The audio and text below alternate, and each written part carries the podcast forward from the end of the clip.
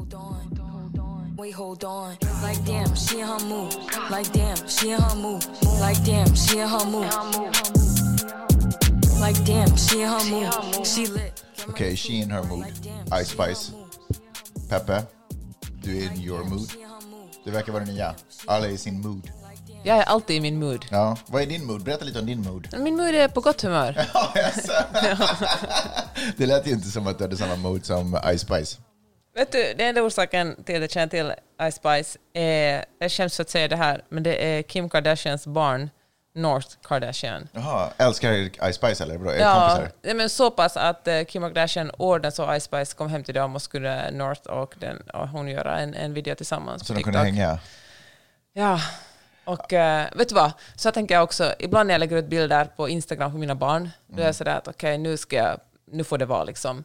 Det, så här många människor behöver inte se hur barn, mina barn ser ut, trots att jag tycker att de är jättesöta.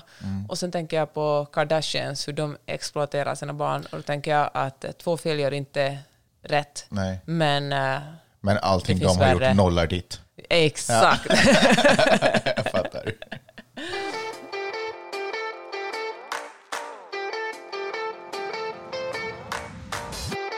Du lyssnar på Magnus och Peppes podcast.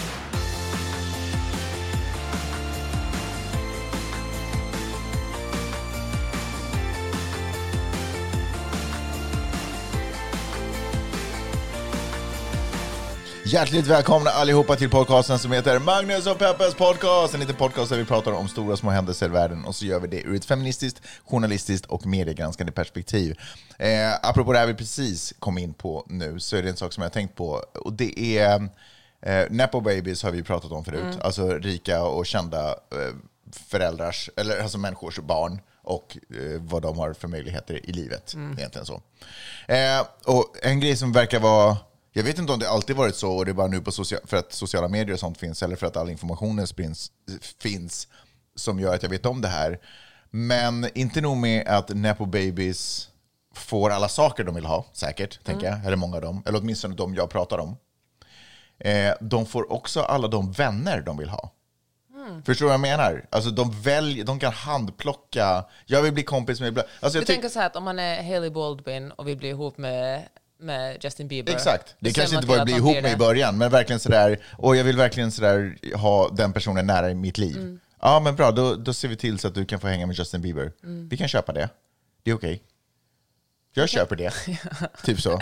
Inte, men det är ju lite weird, för att när jag var ung så då gick man ut och så såg man vilka som var där ute. Och sen så Fast började vet du man... vad, så här hade väl, alltså när du var ung var det ju kungar och drottningar som förde ihop sina kung- barn med andra Ja, kungar men det, och fast det är en annan sak. Det handlar ju om att sådär, och då var det ju föräldrarnas initiativ. Mm. Förstår vad jag menar? För att säkra eh, mark, för att säkra rikedom, för att säkra makt och alltihopa. Nu är det ju inte föräldrarnas initiativ, utan det är barnen. Jag vill bli kompis med den personen. Jag vill bli kompis med den personen. För bara, okej, men vi gör så att ni kan liksom hänga. Och det är ju strategiskt supersmart, för det bästa sättet att få makt och rikedom är ju att umgås med folk som Jo, har men makt de och gör ju inte rikedom. det av den anledningen. De gör Nej. det för att tillfredsställa sina barn. Ja, men barn, alltså du tänker nu på tioåringar eller åttaåringar? Ja, jag tänker på 8 Ja. 10-åringar, Ja. som Hailey Bieber var typ då när, Ja. det, när, det, när det begav sig. Och som då som det här som du pratade om, Kim Kardashians ungar. Spice. Ja, Ja, men- de är inte 25, 26 och ska säkra ett kungarike. Nej, men jag tänker så här, Kardashians håller ju på, de håller ju på att tappa popularitet. Folk är ju väldigt trötta, speciellt när det blir liksom sämre tider, är folk väldigt trötta på deras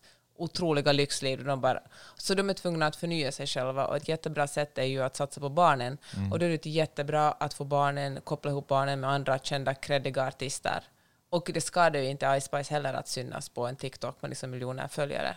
Nej, såklart inte. Nej, nej, Så nej. jag jag bara- tänker att det liksom um, goes both ways. Alltså, men vet du vad? ja, jag blir upprörd i alla fall. Ja, uppenbarligen. Ja. Så här var det inte när du var ung. Nej, så här var det inte när jag var ung. Eh, Peppe, hur har du haft det? Ja, men jag har haft det så bra. Har du fått nya kompisar? Nej. Har du inte? Har jag inte det? Nej, men Det känns som att du typ kanske skulle kunna... Vi var på vernissage, fick du någon ny kompis där? ja, vi träffade en supergullig tjej som hette Sofia. Ja, just det. Ja, ja på så sätt Så, ja. Exakt. Henne Ja. kan beräknas som en ny kompis. Fair.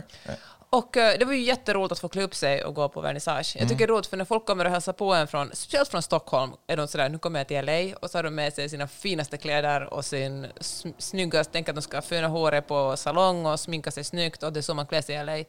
Men i praktiken så klär man ju sig i typ eh, våtdräkt och ridbyxor eller activewear varje dag. Man klär ju aldrig upp sig här. Ja, jag, Därför- jag ser ju väldigt få människor gå omkring på stadens gator i våtdräkt, måste vi ändå säga. I alla fall, men erkänn ändå, det här är som inte ens, att folk klär sig väldigt avslappnat här. Ja, men det är också lite var... Nu gör du det här klassiska misstaget, Peppe, som turister ofta gör, att man tänker att LA är en, en homogen eh, företeelse, en homogen grupp människor. Vi på västra delen av LA, vi tenderar att vara lite mer activewear, latte eh, med någon eh, vegansk mjölk eh, och, och, och, och kanske våtdräkt. Men medan man kanske är inne i downtown har en annan look. Nej, men vet du vad, jag hör dig Los och det är klart, Feliz. alltså, det är ju inte, det är ju verkligen Los jättestort. Feliz.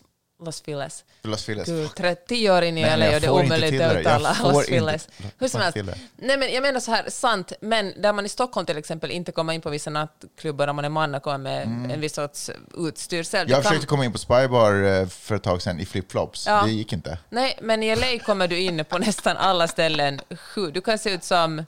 Ja, men, ja, okej, jag, jag måste säga att jag är faktiskt på Spybars sida där. Vadå? Men- Resten såg nice ut. Men här kan man ju ändå, här vet man ju aldrig liksom. Folk kan ju verkligen klä sig hur eh, liksom, trashigt eller hur avslappnat som helst och Mm. ändå vara miljonärer. Man liksom, eh, det finns verkligen, det- det är en avslappnad klädstil här. Mm. I alla fall, nu blir det en jättelång historia som inte hade någonting med vernissagen att göra. Därför gladde jag mig extra mycket åt att få klä upp mig på fredagen och gå på vernissage. Just Det var det. Sigge Eklund som ställde ut sin AI-konst. Mm. Superroligt att träffa folk där och bara... För- Otroligt Fredrik Bond var förresten den som ordnade en så... Det är hans galleri, det är hans Ja, lokal. Ja. det, det som var och han och hans fru för övrigt. Jag stod och eh, pratade med några kompisar, så kom Fredrik Bond fram och så var de och sådär, vem var det, vem var det? Han var så supertrevlig. Mm. Det, var, det, det vill man ju att folk ska säga om en bakom ens rygg. Verkligen, hellre det än det som egentligen sägs.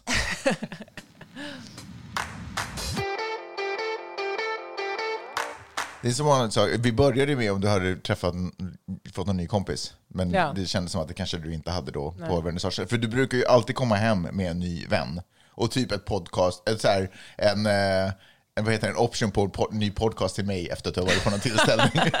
du har alltid stått och snackat med någon som bara, hej jag tror jag fixar en podcast åt dig. Eller någonting sånt. Ja, men det var roligt. Jag väl också bara säga att det är inte därför Peppe pratar med er för att jag ska få poddar, utan hon pratar med er av genuint intresse. Eh, sen så vill jag säga en annan sak. Otroligt provocerande att du säger att Sigge Eklund har ställt ut sin AI-konst. Det för mig låter det som att ah, nu har Picasso ställt ut sin penselkonst, eller sin... Eh, alltså förstår du? Men gud vad det är bara progressiv konst. man är här det är bara då. konst liksom. Kom igen nu. Get with the times man. Men den hette till och med på inbjudan står det att det var AI-konst. Ja, men det är för att sälja det liksom. Men det är, att kalla det för AI-konst är väl, det är ju konst. Antingen är det konst eller så är det inte konst. Men man kan väl säga sig, att säger det här är bildkonst eller det här, alltså det finns så många olika sorters konst. Ja, men bildkonst var det ju. Det får man Ja. väl ändå säga. Det var porträtt som Sigge hade gjort genom AI. Eh, Otroligt fascinerande. Jag, jag vill gärna att vi pratar Ja. lite mer om det. Jag skulle prata om en annan grej som hände på den här vernissagen som eh, jag har noterat förut. Och det är på den här vernissagen, observera, jag tänker inte snacka skiten om det, för det här är ju bara, jag tänker att det är en generationsfråga, det kanske är en statusfråga, kanske en eh, kulturell fråga på sätt och vis. Men på den här vernissagen så var det två äldre män, eh, båda kända inom svensk popkultur och global popkultur får vi också säga. Den ena var Jonas Åkerlund och den andra var Stackabo, vad fan heter han egentligen? Johan Renck. Johan Renck, förlåt. Gud, vilken härskarteknik. Ja, jag bara, vad heter den där snubben egentligen? Nej, ehm, och det, jag har sett dem här i, förut, eh, på andra tillställningar här i LA.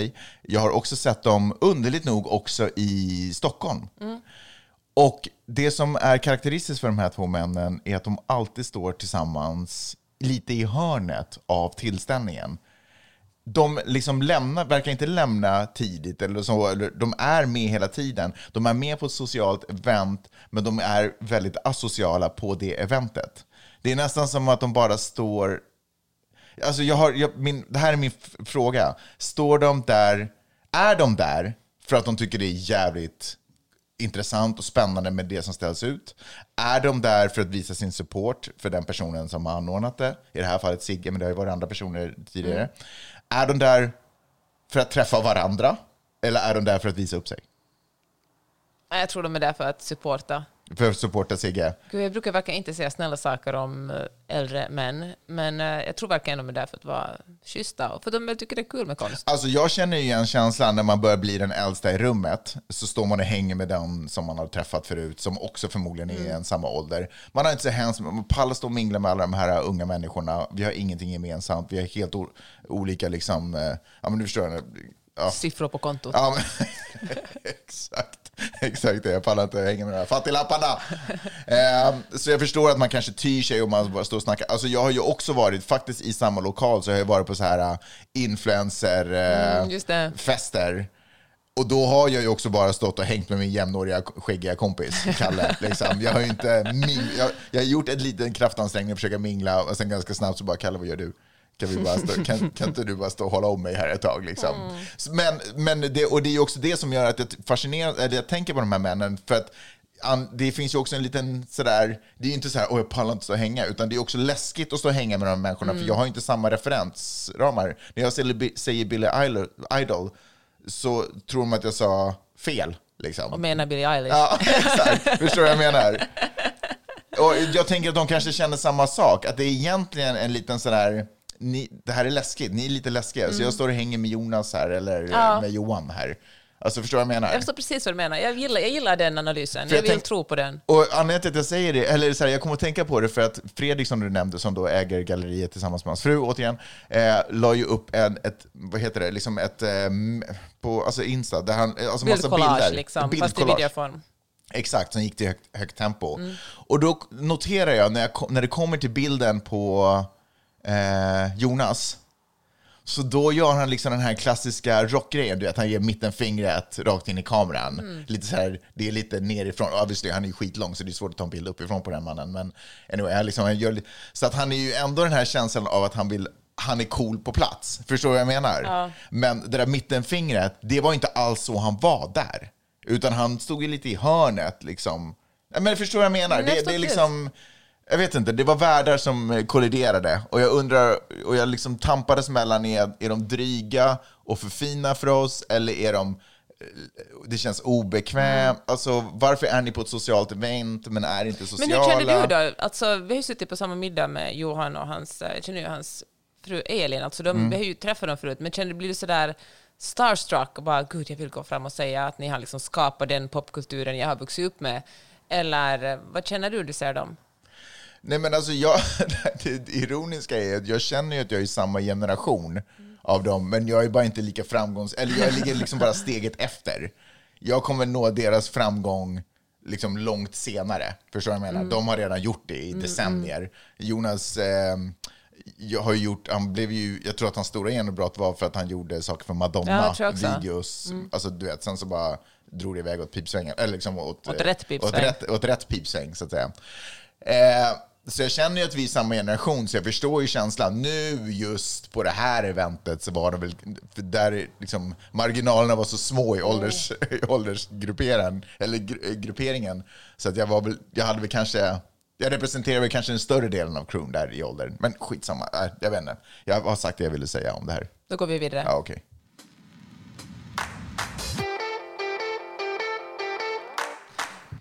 Jag lyssnade den här veckan också på Estra Kleins podcast, eller som du brukar kalla honom, Ester Klein.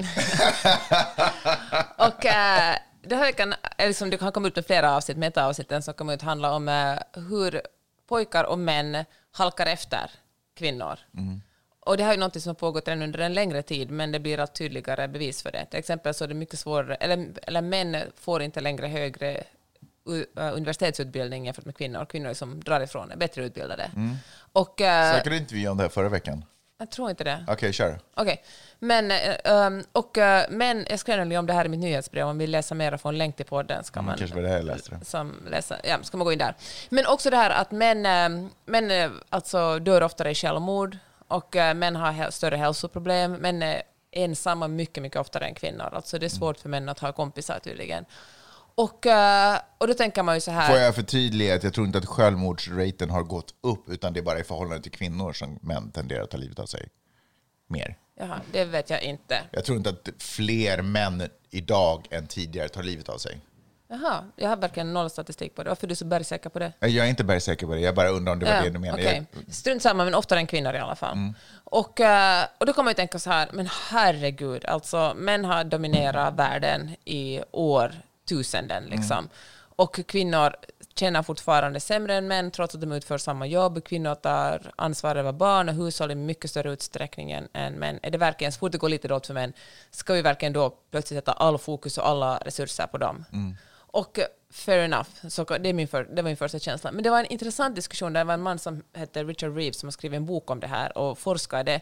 Och han medgav, han sa att han håller med, att det känns ju otroligt orättvist att så fort männen halkar lite efter så kommer man plötsligt bara kasta alla resurser på dem. Men det här är liksom ingen nollsummespel. Man kan liksom ta hand om män och försöka minska diskrimineringen av kvinnor och andra också. Och, men han sa så här att äh, att det är, plus att det är ganska farligt när män, det går dåligt för män. För män blir liksom aggressiva. Det är lättare att de halkar in i så här högerextrema eh, grupperingar och de blir våldsamma. Så det är liksom inte i allas intresse att män har det bra, för annars har de ihjäl oss. Vi söker liksom tröst i aggressivitet. Ja, men det handlar också om att det finns ganska dåligt med eh, manliga, bra manliga förebilder. Det var så intressant för att en, en, en, en, ett citat där handlar om att hur eh, när Jordan Peterson kom fram, han, han blev liksom egentligen känd för att han var transfobiker, i, han, en sån kanadensisk psykologprofessor. professor. Men så började han prata om att, att man ska bara rycka upp sig själv och bädda sängen och, och hade liksom helt, liksom delvis helt vettiga förslag på hur man ska leva sitt liv, men också transfobiska och lite kvinnohatiska. Men vad fan, tänkte folk och män började följa honom. Och, eh, och då tänkte jag, och då, liksom var den här, då resonerade den här Richard Reeves som gjorde forskningen att män längtar så mycket efter en bra förebild, så någon säger så här, lev ditt liv på det här sättet så blir det bra. Alltså följ de här, att man liksom längtar efter en, men längtar efter någon slags eh, ledare. Och, Ja, men eh, exakt, för det är väl inte en förebild, utan det är ju en ledare egentligen. Det är Ja. någon man kan ty sig till. Det, det är ju inte någon också- man vill själv vara. Det är ju också deppigt på något sätt, tänker jag. Inte bättre med förebilder än ledare? Ledare blir genast så att ledare bestämmer över en, men en förebild så bestämmer man själv hur, vilka, vad man plockar av Ja, den men jag personen. tror att allt det där är semantik, att det är liksom på att vi, har, att vi lever i en tid nu där det är klart att ingen vill ju vara en följare, så att säga, fast Mm. alla obviously är följare, apparently. Liksom. Hur fungerar sociala medier annars? Mm. Men, men det vi egentligen vill ha är ju ledare, men det är bara liksom på något sätt inte... Eller nej, förlåt. Alltså, ingen vill vara en följare, alltså försöker vi prata om att vi vill ha mentorer och vi vill ha Mm. Coachar, ja, ja. och förebilder, precis som du säger. Men det vi egentligen vill ha är någon som bara kan du bara snälla förenkla mitt liv för mig? Ja, för att jag pallar verkligen. inte det här. Det här är så jävla svårt. Och jag tror att alltså, enligt den här diskussionen på, som baserar sig på den här forskningen så handlar det också om att, att mansrollen också är så snäv. Alltså det, liksom, det finns flera alternativ att vara kvinna än att vara man. Alltså måste man man måste man prestera inom vissa områden för att anses vara en lyckad man medan det är lite lösare för kvinnor. Och, eh, men, och, och som sagt, Jordan Peterson var nu kanske inte världens bästa förebild. Sen blev han ju också helt flippad och, och liksom tyckte att man skulle han äta kött liksom morgon, middag, kväll och inget annat och blev sjuk och så vidare. Och eh, nästa stora förebild, speciellt för unga män, var ju Andrew Tate, som var extrem, som ju, eller hon, han är ju extremt, eh, eh, kvin, en extrem kvinnohatare. Det är ju nästan hela hans, hans grej går ut på att män ska lära sig dominera kvinnor och bestämma över kvinnor. Nu sitter han ju i fängelse i Rumänien för mm, människotrafficking. Och, eh, men det var så intressant för du sa så här att, eh, att, eh, att när man ser på Andrew Tate, då ser man tillbaka på Jordan Peterson och är så där som man såg tillbaka när Trump kom på George W. Bush. Man bara, nej men han var kanske inte så illa ändå. Nej. Han var ju en ganska gullig farbror som bara gjorde sitt bästa för det var så extremt. Ja. Men också att det här är ett tecken på att, att män faktiskt är vilsna.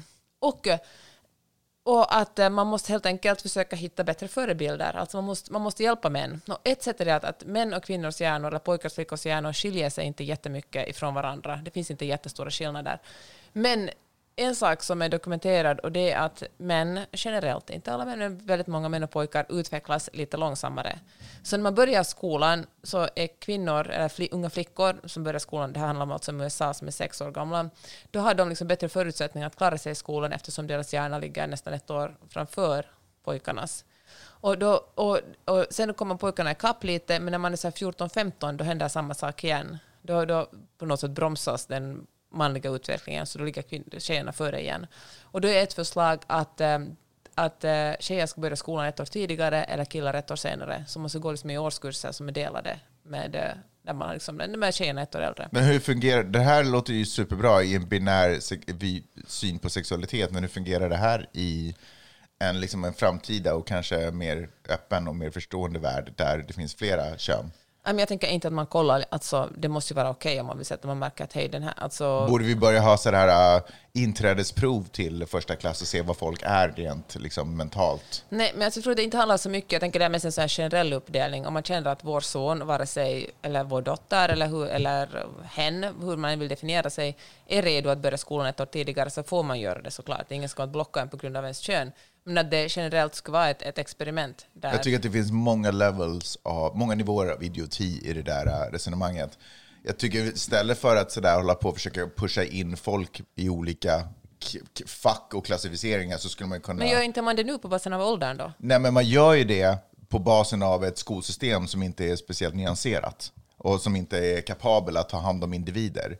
För det är precis som du säger, att den stora skillnaden kan vi ju dra vid pojkar och flickor, men det finns ju, det finns ju ett spektrum av, liksom, eh, av grader av eh, mogenhet däremellan, liksom, inom de här olika grupperingarna. Men är inte ett sätt att vara mer flexibel då att erbjuda möjligheten att börja ett år senare? Om man märker att mitt barn är Nej, verkligen men det är ju inte bara moget ett ännu. sätt, men det är samtidigt också ett sätt att gruppera in människor. Är det verkligen det? Ja, varför inte bara börja, börja lika och börja samtidigt och, och skifta fokus i, i klasserna? Så man skulle dela upp klasserna då? Nej, men ni är så- lite långsammare, ni är snabbare. Nej, men långsammare. Man är ju långsam på en form av utbildning och en form av information. Man kan ju vara mycket snabbare på någonting annat. Om vi ska, dra, om vi ska generalisera så kan man ju tänka sig att tänk om de första åren så ägnar sig pojkarna mer åt gymnastik och sådana saker och kanske kultur eller vad tusan det kan vara. Medan flickorna ägnar sig åt matematik. Och, alltså, förstår du vad jag menar? Att det är ju... det, det, det handlar ju inte om att... Alltså det handlar inte om att någon är dummare i huvudet Nej, än det den handlar andra bara om gruppen. att, att det handlar pojkar om att utvecklas långsammare generellt. utvecklas annorlunda. Ja, eller nej, alltså, Det är inte lång, alltså det är långsammare med fokus på de ämnen som du nu alltså föreställer jag säger dig. inte, alltså skol, enligt det skolsystemet vi Ja. har byggt upp. Exakt. Och Men i skolsystemet, när man kommer in i skolan, då är det läsa, skriva, matte och någonting annat. Ja. Ja, precis. Och det kanske tjejer är mer adapterade för. Alltså jag säger inte att pojkarna är dummare. Nej, men det finns ju också andra saker som man kan göra i skolan under tiden. Förstår du vad jag menar? Det Men- finns gymnastik, det finns musik, Men det Magnus, finns... det, då, fortfarande finns ju också de här ämnena man ska lära sig som pojkarna ligger efter på. Det är ju inte så att de försvinner om man sysslar Nej, med men det är ju inte gymnastik. så att de inte kommer ikapp. Det är ju en utvecklingskurva. Så att de, om de skulle börja ett år senare så skulle de ju missa möjlighet att ägna sig åt eh, musik och att... Eh, Varför det? därför att de går ju inte i skolan då. Så, då missar de ju... Förstår du? Men kanske man satsar det på förskolan, gör ännu mer musik och kultur i förskolan. Åt pojkar. Och sen så i... Eh, sko- nej, åt hur alla. Jag, tycker, var- varför, jag förstår inte varför det här är så provocerande. Nej, men det är inte provocerande. Jo, men det är provocerande därför att man ser det på ett... Man har valt att kl- liksom prioritera vissa ämnen och det är de som räknas. Och utifrån de ämnena så bedömer vi människor och deras eh, förmåga att liksom anpassa sig till samhället. Det är ju, det är ju, en, det är ju, en, det är ju inte ett misslyckande eller man lägger det som ett misslyckande på, på människor när det egentligen är ett misslyckande på skolsystemet. För om vi tittar sen vid men det är 15 väl ingen misslyckande att börja senare? Nej, men det finns ingen anledning till att börja senare. Mm. Det är det jag säger. Sen vid 15 års ålder har ju det mesta jämnat ut sig. Nej, utan då ligger pojkarna efter igen ett år. Fine, så vid 17 års ålder så har det mesta Ja. jämnat ut sig. Förstår du vad jag menar?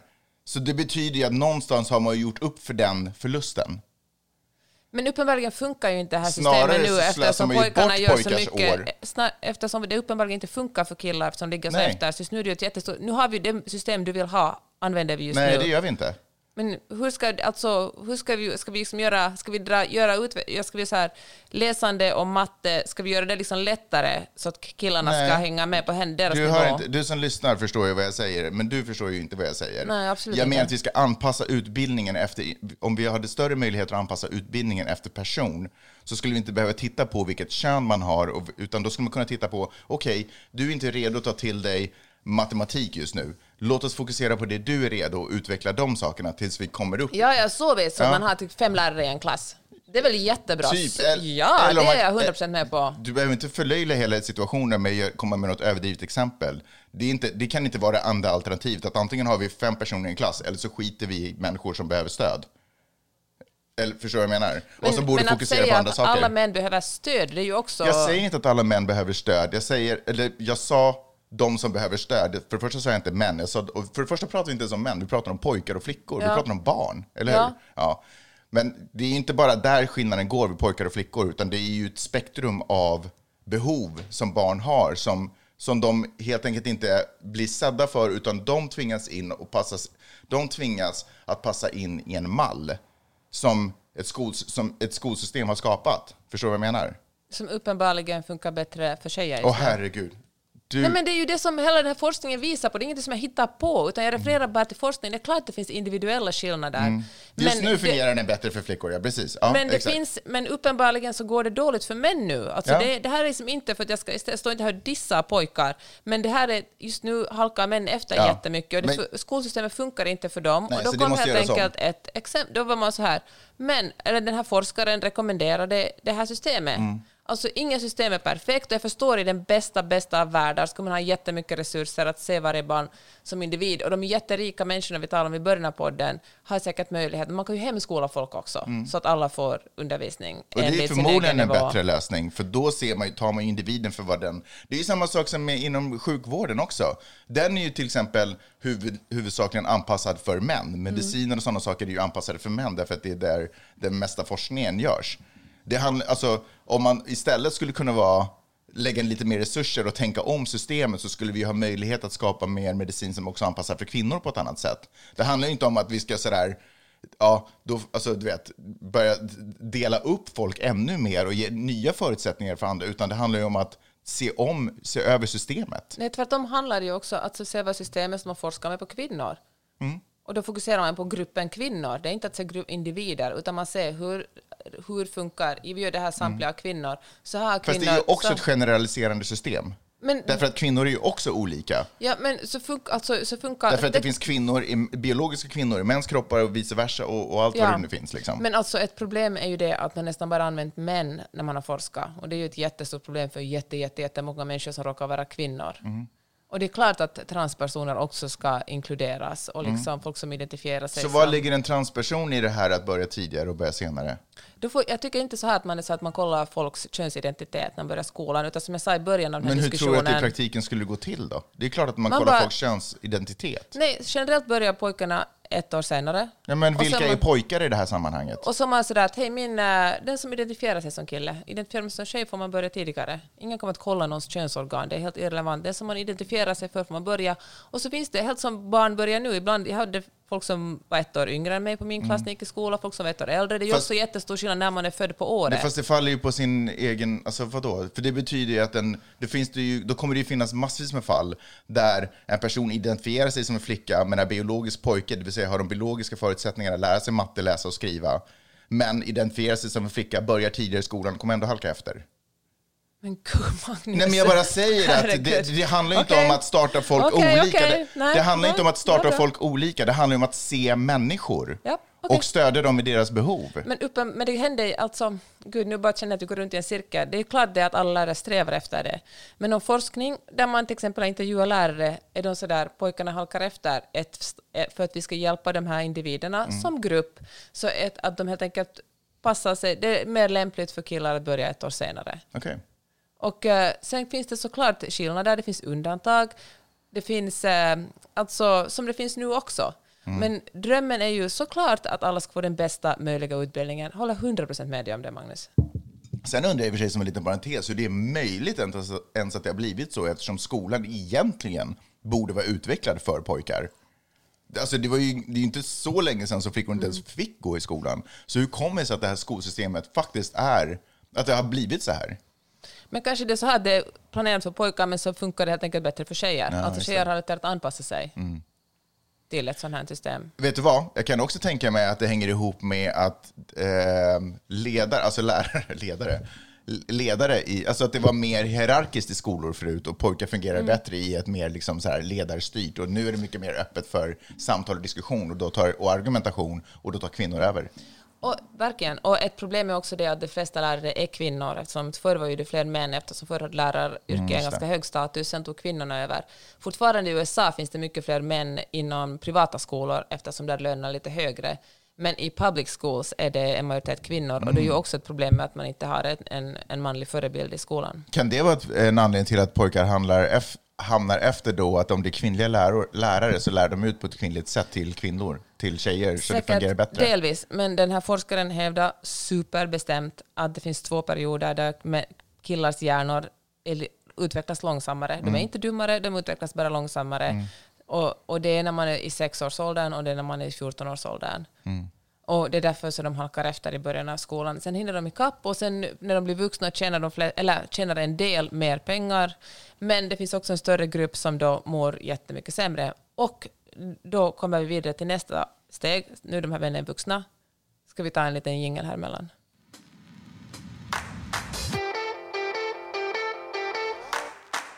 Tidigare i Magnus och Peppes podcast.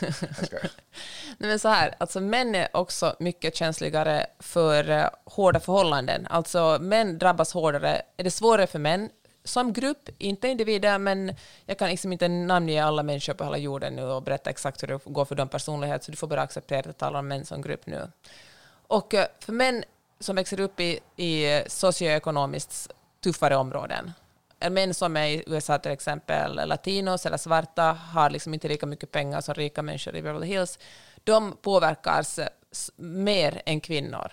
Den här forskaren sa så här att man kan jämföra det som att män är som orkidéer, när de är unga kräver de mycket mer omvårdnad, medan kvinnor är som maskrosor. Alltså, de kan komma från hårdare uppväxt och ändå klara sig på något sätt. De liksom strivar. Men det är större eh, sannolikhet att män går med i gäng, att de, liksom de eh, droppar ut från skolan och inte avslutar sin utbildning alls, för att de behöver helt enkelt mer uppmärksamhet.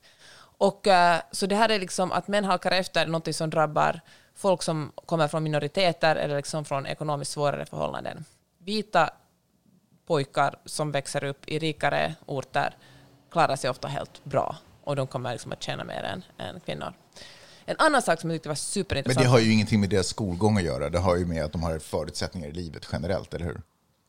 Alltså jag tror nog att skolgången handlar... Alltså, om du är bra i skolan är chansen större att du kommer att fortsätta på universitet. Och då har du, ju längre du är i skolan, desto större, mindre är risken att du halkar ut och inte får ett bra jobb och kanske är tvungen att... Ja. Uh, men också det här, du vet den här myten att det är män som är stora äventyrare och kvinnor är så försiktiga.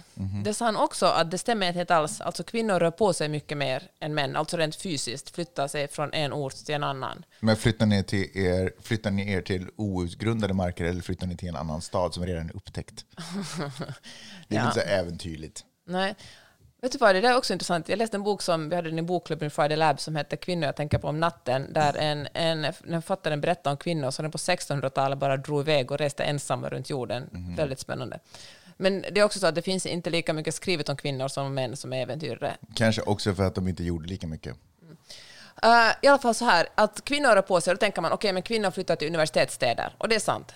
Kvinnor liksom, eftersom kvinnor får, eh, är, över, alltså, är majoriteten på universitet så flyttar också fler kvinnor. Men det gäller annars också. Kvinn, alltså, sannolikheten är större att en kvinna från en småstad ska lämna småstaden och flytta någon annanstans än att män ska göra det. Och det här är inte heller något nytt fenomen, utan de tog exempel som forna Östtyskland, hur eh, när eh, den här järnridån försvann på 90-talet, så flyttade en massa kvinnor direkt från städer i forna Östtyskland till Västtyskland och resten av Europa, medan männen blev kvar. Och det här är tydligen fortfarande ett problem, eftersom det finns städer i forna Östtyskland som mest består av män, och de här männen är mycket mer, alltså många av de här, det är också här som de mest högerextrema områdena i Tyskland finns. Eftersom männen känner att de inte, samhället inte kunna bidra med det de vill att samhället, till exempel kvinnor då, ska kunna bidra till och då engagerar de sig högerextremt. Ja, då söker de här grupperarna med någon stark ledare. Men det inte, känns ju inte så konstigt traditionellt heller. Kvinnor är de som har blivit bortgifta och skickats till uh, Tjotahejti medan männen stannar kvar och tagit över gården och du vet, har varit mer lokala. Så natural man. Att bli bortskickad. Alltså, nej, men det, är inte, det är inte konstigt att den genen då, att det liksom utvecklats till någon form av acceptans för jag det. kan ju verkligen, verkligen stående känslan att bara sticka. Jag bara vilja dra. Man bara går ut genom dörren och så kommer några tillbaka. Och det är underligt, för det känns som att män har gjort det mesta, men de har bara dragit i kvarteret bredvid då. Ja, Ja. så.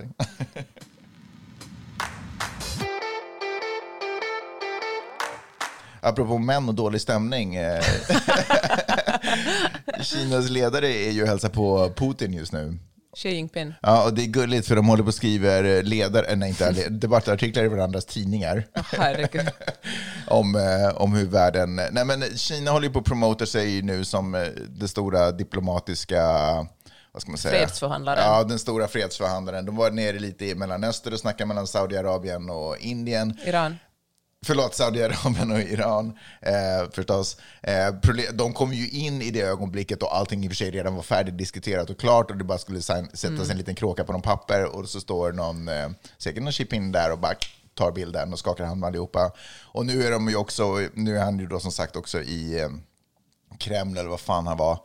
Eh, hälsar på Putin, käkar en god middag och eh, pratar om hur de kan göra. Eller alltså Kinas approach är ju vad vi kan göra för att liksom tona ner den här eh, aggressiviteten och så att den inte trappas upp eh, ännu mer.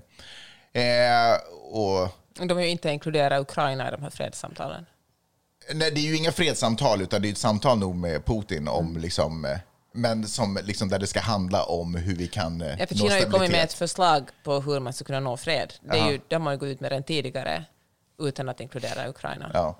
Vad jag förstod så, jag har inte läst eh, artikeln som kom upp i någon Moskva lokaltidning, eh, eller hans, eh, vad, för, vad Kina föreslagit, men vad jag förstod så var det ganska tunna förslag på hur man kunde, liksom, hur, de här, hur det här kriget skulle få ett slut. Eh, men det man är lite rädd för nu, eller rädd, det man anar kommer ske, är att det ganska snart kommer utlysas ett eldupphör. Och det här kan man ju tänka är en otroligt bra sak. Eh, för då slutar folk skjuta och döda varandra och det stämmer ju. Alla liv man kan rädda är ju bra liv. Men eh, problemet är att Ryssland nu har ju ändå tagit mer mark än de annekterade, så att säga, innan. Eh, och om man skulle frysa situationen nu, just det. så då skulle ju Ryssland ha mer mark av Ukraina och ha möjlighet att förstärka dem. De skulle ju få andrum att liksom, det är inte så att alla bara okej, okay, eldupphör, då går vi och käkar på McDonalds och chillar i några månader. Utan det är ju en tid för strategiska omplaceringar. Eh, och då skulle Ryssland istället få möjlighet att säkra de platserna på Just ett helt det. annat sätt. För nu har de ju dem, men de är ju inte solklara. Nej. Därför att det det är ju hela tiden, folk dör ju som flugor där borta. Det kallas ju typ för köttkvarnen. Mm. Alltså så jäkla vidrigt.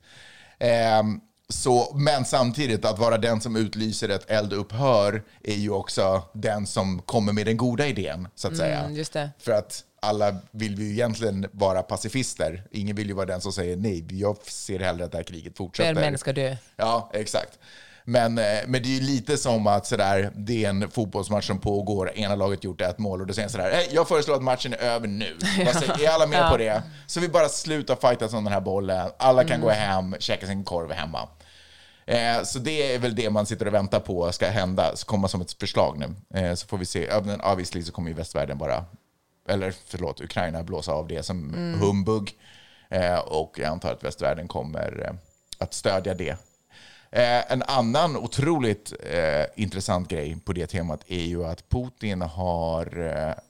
Det har gått ut en anhållningsorder, jag vet inte om det är officiella sättet man säger det på. Att han är liksom, om man skulle dyka upp i Tyskland så har Tyskland sagt att han kommer till exempel att arresteras. Där. Om man läser mitt nyhetsbrev finns det en lista på länder Putin kan resa till Ja. utan att och det är typ Belarus. Och det är ju exakt det, för att det är ju precis det som är poängen. Att man tänker så här, men vadå, det är ju ingen som kommer arrestera honom. Det är inte så att någon kommer... Men... En det, citizens arrest liksom. Ja, exakt. Men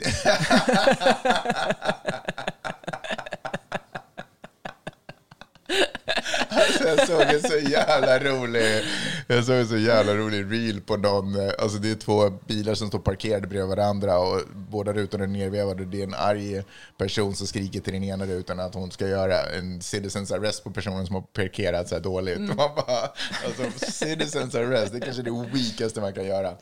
Anyways, eh, nej men precis, men vad det handlar om är att man begränsar ju hans eh, reseutrymme. Så han, liksom, och det tänker jag, det kanske han inte bryr sig om. Alltså Ryssland är ett stort land, men ändå. Alltså, aldrig kunna åka till Paris mer, aldrig kunna åka till... Ja, men förstår vad jag menar? Så man vill ju ändå kunna vara en fri människa som rör sig fritt. Så jag tror att det är ändå en liten sån där...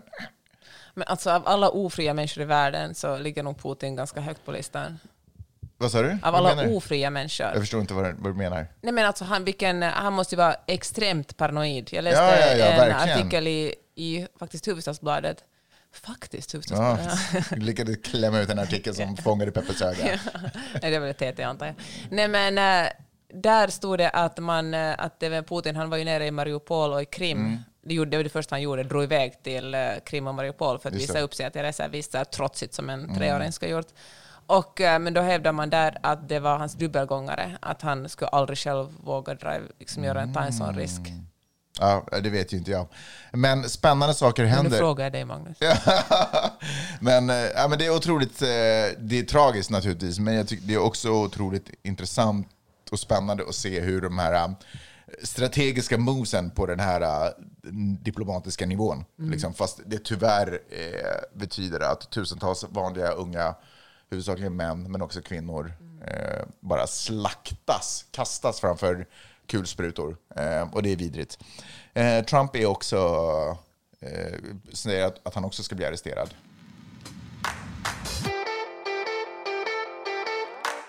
Tror du att det är för att han vill vara som Putin? Jag vill också bli arresterad. Nej, men alltså, jag undrar om det här ens är sant. Putin, eller förlåt, Trump skrev någonstans på sitt eget privata sociala nätverk. Truth där, social. Ja, där bara, du behöver inte alls nämna det vid namn. Där bara högerextrema människor hänger för att liksom, ja, Uppvigla varandra. uppvigla varandra. Tack. Där skrev han att han på tisdag, alltså imorgon, från det att vi spelar in det här, kommer att arresteras. Att det, han har hört det liksom så här bakvägen. Eh, och det vill han ju förstås inte. Det är ju inte kul att bli arresterad. Men han kommer ju säkert... Alltså, Vet du vad, alltså, jag tror att om han blir arresterad så är det ju en jätte, jättebra underdog-position för honom. jo, jo, nej men vänta. Alltså strategiskt så förutspår ju, eller jag tror att det är Elon Musk och massa andra galenpannor har sagt sådär, om han, om han blir arresterad så kommer det ändå dra igång så mycket folk. Eh, Folk kommer att börja ha så mycket åsikter om det så att det kommer hjälpa honom i presidentvalet. Men, fa- alltså, men bara det faktum att han blir arresterad, det betyder ju handklovar, det betyder ta av sig kläder på en polisstation, det betyder sätta tummeravtryck, det betyder ta en bild, det betyder hela den där förnedrande processen, det betyder som häkt- att jag ska vara med om det här själv. det, det, så- betyder, nej, men det betyder häkte, alltså random människor tillsammans med Donald Trump i ett häkte. Men det kommer väl aldrig att ske? Jo, nej men det, det, det, alltså det är oundvikligt. Sen sätts en, eh, en vad heter det, så här, bail, eller vad det heter, Mm. jag vet inte vad det heter på svenska. Sen kan han komma ut. Men det fort, han går igenom alla de stegen. Gud, så förnedrande. Och det vill han ju inte. Han vill ju Nej. inte vara med om den förnedrande processen. Liksom. Nej, det har ju aldrig hänt en, en för detta president förut. Men hör du, äh, jag tror faktiskt att äh, fan det kommer, jag tror inte det kommer att gå bra för Republikanerna, för även om han blir arresterad och även om äh, han lyckas få igång sin base så är den ändå för liten för att han ska kunna vinna i presidentvalet. Alltså, så här, det är ju Ron DeSantis, det kommer att stå mellan Ron DeSantis och Donald Trump, vem som GOP eller Republikanerna väljer som sin pre- presidentkandidat. Och äh, ingen gillar ju, inom Republikanerna gillar ju ingen Donald Trump, men han har en ganska stark base. Ja, men ingen vågar gå emot honom heller. det. Så att det är nu, Men de får jag ja. Och så om de väljer Ron DeSantis, då kommer ju Trump ändå att, det har vi talat om tidigare på den, han kommer ju ändå bli kandidaten. Eller han kommer börja som ställa upp som, som eh, vad heter det när man inte tillhör ett parti? Som, eh, Jaha, som vilde typ, eller vadå? Ja, eller så ser man det bara i Sverige. Jag vet inte vad som heter här. I alla fall. Och då kommer han att fucka upp Ron DeSantis chanser, för det kommer ändå partiet delas och kommer att rösta på Donald Trump eller honom.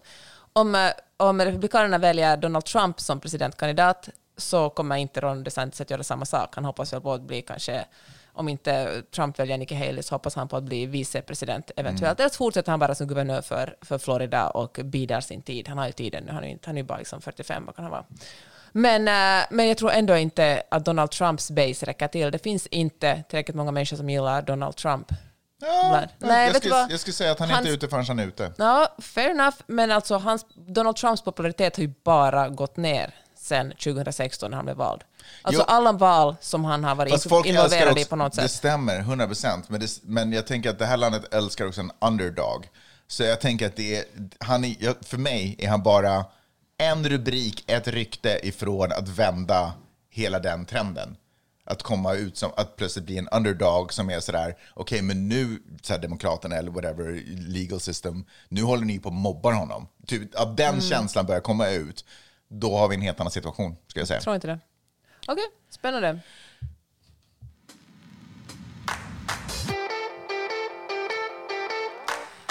Jag skulle tala om ytterligare en artikel som jag länkar till i mitt nyhetsbrev peppe.substack.com och passa på att göra reklam för det där. Gå in och prenumerera. Ja, men gör verkligen det, det kan jag verkligen rekommendera.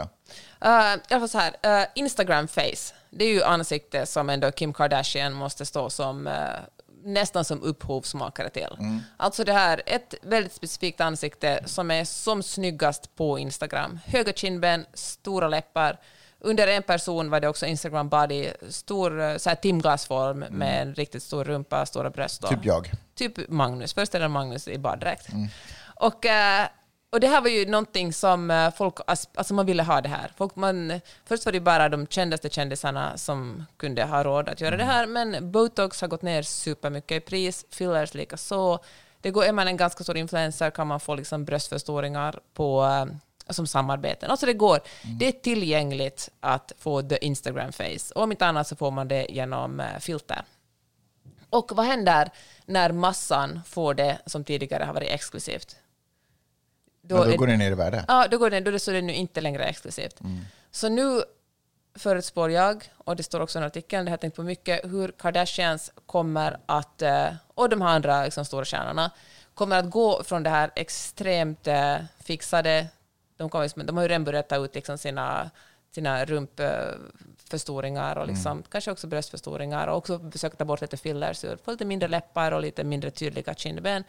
Och eh, förutom att de kommer bli jättesmala, supersmal eh, in igen, det vet vi redan med den här Ozempic-medicinen som är typ slutsålt överallt i USA, trots att det är diabetesmedicin, så använder folk det för att gå ner i vikt. Så kommer man också att få liksom en mer osminkad och ett naturligare face. Ett face där, som säger det, som är som inte såklart har rynkor eller ser ut att man har åldrats, utan som ändå, men som är mindre in your face face. Alltså det, det som har varit extra allt kommer nu att vara liksom mm, lite mer finess. Det är inte teatersminket längre, utan det är liksom mer... Nej, det är inte så mycket foundation. Och jag tänker också att plastik, eh, och liksom rena operationer kommer också bli ännu vanligare. För det är fortfarande lite dyrare. Det är liksom lite mer avancerat ändå liksom att, att dra åt kinderna och liksom operera sig i ansiktet än att bara göra lite botox och Men där fillers. tänker jag att det kommer vara otroligt viktigt vem som gör de här äh, operationerna och att det liksom ser så otroligt är så naturligt. diskret ja, och så det- ja. otroligt diskret. Och där tänker jag att det är ju en väldigt många människor som kommer misslyckas och äh, f- trilla ner i någonting ganska obehagligt. Det här är, och det här säger jag, det här Man är ser ju liksom, redan nu liksom arvet av de stora rumporna och folk går omkring och är fast i ett gammal, i en gammal trend. Alltså, menar, Mm. Ja. Man kan fortfarande vara en vacker människa, jag bara menar att man kanske inte är den man trodde att Nej, man var. när ens kropp är liksom, när det går trender i ens kropp och ens ansikte. Folk som har Mm. Opererat sina ansikten. Eller ja, precis. Alltså när man en gång gjort en operation är det inte superlätt eller billigt att göra om den. Eller hälsosamt. Verkligen inte. Och det är så deppigt. Alltså jag känner att det här är liksom någon sista utposten av sen kapitalism liksom innan. Eller kanske vi lever liksom i en sån här Black Mirror-samhälle där folk verkligen gör sånt här.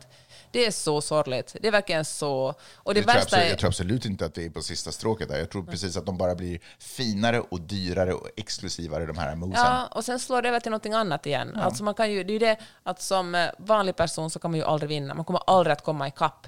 Alltså, för det är också poängen med det, för att den dagen man är nöjd slutar man konsumera grejer och slutar köpa hudvård eller liksom injektioner eller operationer och då, ja, det kommer ju aldrig det här samhället tillåta. Nej. Så den största feministiska protesten, no, kanske inte den största, men en feministisk process, protest man kan göra är bara att skita i det. Det är eh, på den grunden jag kallar mig själv feminist. Gud, Vad det är? Alltså, det var så, alltså Magnus, du får inte dra sådana gubbskämt. Okej, förlåt. Hörni, eh, tack för att ni har lyssnat. Får jag säga en sak innan vi slutar? Nej. Just idag, när vi spelar in den här, är Finland igen, har Finland igen vunnit som världens lyckligaste land. Ja, är det sant? Mm. Ja. Nej, men... Eh, ja, alltså, all, allting är ju möjligt i det här året. Liksom. Så att jag, jag, jag, Putin kommer att få fredspris i Nobels Vet du vad, fredspris. Finland vinner alltid det här. Ett, Ja, men vad är det liksom baserat på? Det är så jävla underligt. Alltså, det är ju, det är ju för att ingen... Alltså, det roligaste är att det här faktiskt också provocerar finländare. Vad vi är inte så lyckliga. Nej, men det är så konstigt. Det är så upp och ner. Men å andra sidan, vem är jag att säga vem som är lyckligast? Men- Jag tycker inte att finländarna är miss, mer misslyckade, eller misslyckade, jag menar mer missnöjda än någon annan heller om jag ska vara helt ärlig. Sak kom på 15 plats. Jag tror att det är så lätt, 15 plats, Mm. ja, men, jag tänk, och, men det är ändå ett sam, sammelsurium av 350 miljoner olika sorters människor. Finland är ganska homogent, så det får man väl ändå säga det är Men det handlar väl är. också om, jag tänker att det inte handlar om att man går omkring och så här pirrig i magen Nej, ja, dagen visst ända, utan inte. det handlar om att känna sig trygg. Det är inte så här världens mest nyförälskade land. Liksom, det här Vilket är det då? jag vet inte. Men det är så lätt att sådär, uh, bara för att man tycker att norrmännen pratar lite gladare, att det, är så här, det borde ju vara de som är världens lyckligaste, men jag tänker att det kanske inte riktigt... De är dessutom rika. De är dessutom rika, så de, de har allt att vara Så glada för. natur. Underbart för dem. Hörni, tack för att... Fan, fuck, det var någonting mer jag ville säga, men jag kommer inte för mitt liv ihåg vad det skulle kunna varit. Så jag tänker bara säga så här, tack för att ni har lyssnat. Vi hörs nästa vecka. Det gör vi. Hej då!